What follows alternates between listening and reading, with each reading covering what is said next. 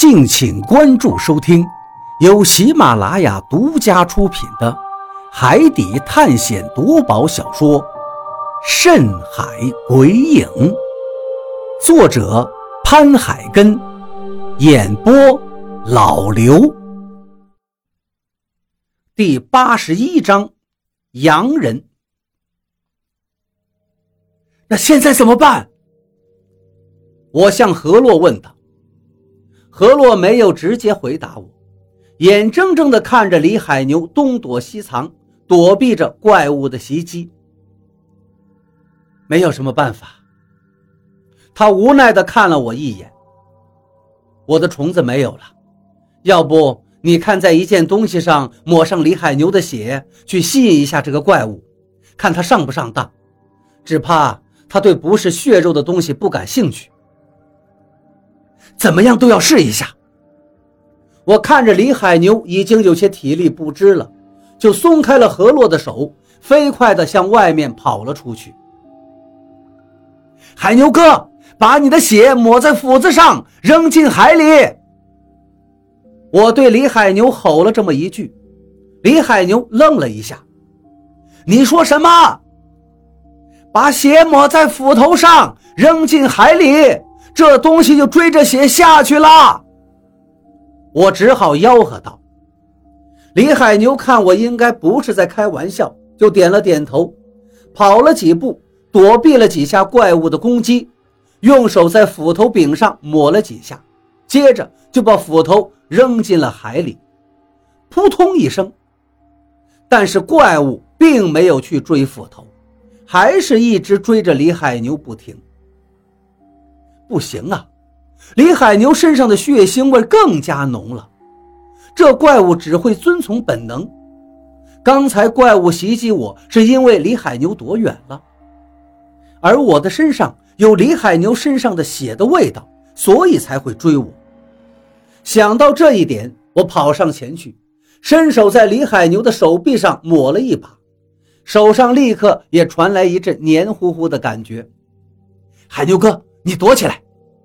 说着，我推了他一把，不停的跑动，就算是铁人也是受不了的。李海牛早就脚下虚浮了，被我一推，踉踉跄跄的就向船舱门奔了过去。我扬起了手臂，对着这个怪物晃动了几下，怪物闻到了血腥味立刻向我袭来。没等他过来，我就转身向船尾跑过去。我顺手抓住了一块破碎的甲板，把李海牛的血全都抹在了甲板的木头上。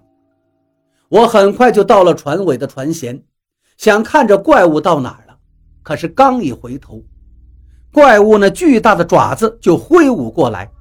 我立刻弯下了腰，把带着李海牛血的板子探出了船舷。怪物比我要高很多。本来外国人的身材就比我们高大，现在变成怪物以后，身材更是巨大，足有两米多高。木板被我探出了海面，怪物立刻弯着腰向木板扑去。我一松手，又从怪物的裤裆里面钻了出来，撒开脚丫子就跑。一直到一声巨大的水花声音响起的时候，我才回头看去，那个怪物。果然扑进了海里，我这才松了一口气，像虚脱了一样坐到了甲板上。大禹，赶紧掌舵！怪物一旦把木板弄碎，估计还是会上船袭击人的。是何洛的声音。大禹一个翻身就上到了船舵的旁边。海牛哥呢？右转舵，现在有风。顺风先走，等以后再把航线矫正过来。李海牛的声音也响起，他现在的胳膊上也胡乱地缠了一些布条子。东子，你狗日的！说到这儿，李海牛把后面的话又咽了下去。东子已经离开了，只是李海牛还有些不习惯。李海牛站在船尾。老贾、何洛还有我也在船尾。船的速度并不是很快，毕竟这个船完全是依靠风力驱动的，没有风，船基本上就只能顺着洋流飘。现在风不大，帆虽然张开了，但是船在海面上行进的并不是很快。你说那东西还会来吗？李海牛向何洛问道。从上一次何洛说错话之后，这两个人的关系好像是缓和了许多。现在看过去，如果不是我知道之前两个人的矛盾，我绝对以为两个人是多年的好友。不是很清楚，不过有可能，毕竟这个怪物忽然间就出现在我们船上，他是怎么来的，无从得知。我知道的信息里面也没有这个。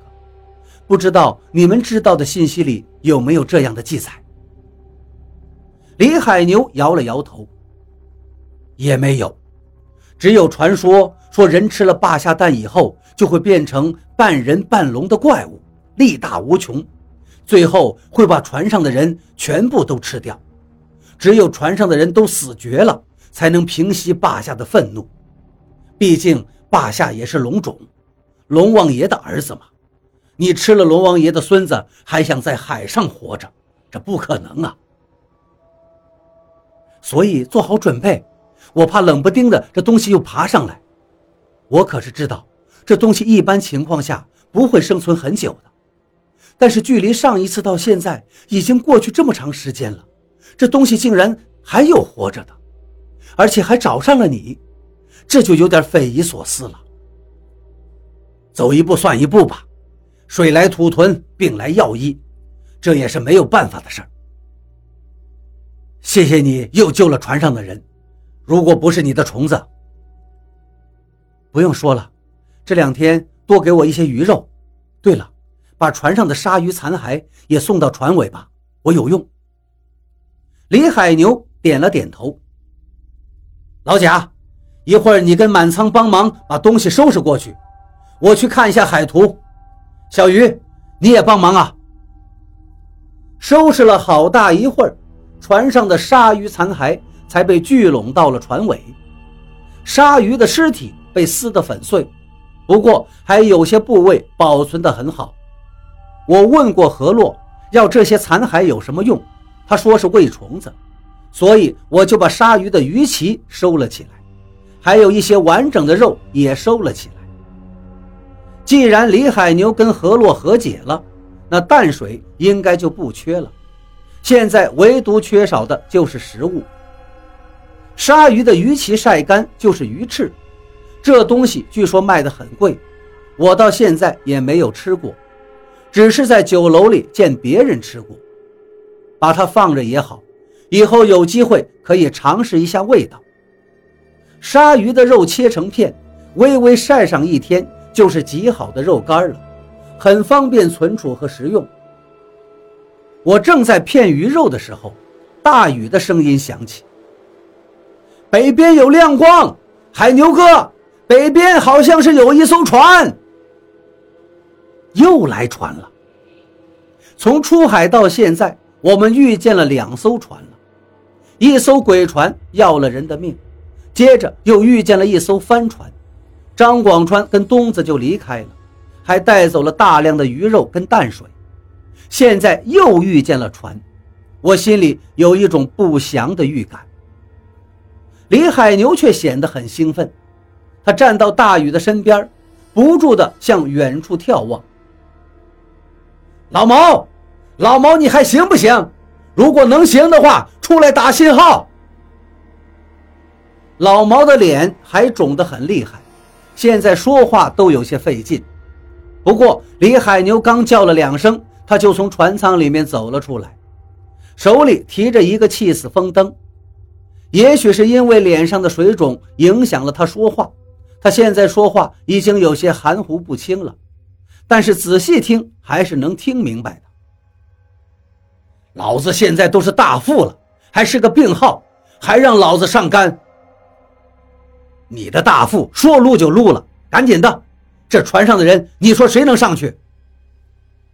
老贾在桅杆边上抽了老毛肩膀一下，说道：“老毛翻了翻白眼，正要反驳，李海牛叫道：“不用上去了，这个船离我们不远，你来我这就行。”老毛很快就到了李海牛的身边，他接着把灯挂到了船舷上，脱下了自己的衣服，不断的把灯盖上，再把衣服拿开。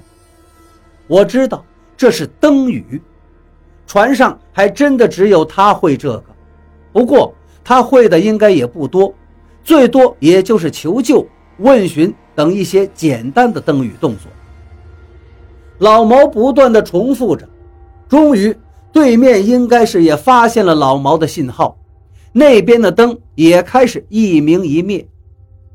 老毛把衣服放下，说道：“对方发信号要过来，也让我们靠近。”李海牛点了点头，道：“那就过去看看，说不定对方船上的粮食储备很多，我们还能买一点。一艘海上的船都会存储很多的食物跟淡水，为的就是防止意外的事情发生。但像我们这样凑巧直接被卷进了风暴里，还把粮食都给泡了，接着淡水储备也出了问题的，是很少见的。”而且那个船上有人发信号，那都是活人，也没有什么好怕的了。李海牛接着说道：“船越来越近了，对面船上传来了几声欢呼声，雪白的灯光亮了起来。我这时候才发现，这只船上用的竟然是电灯。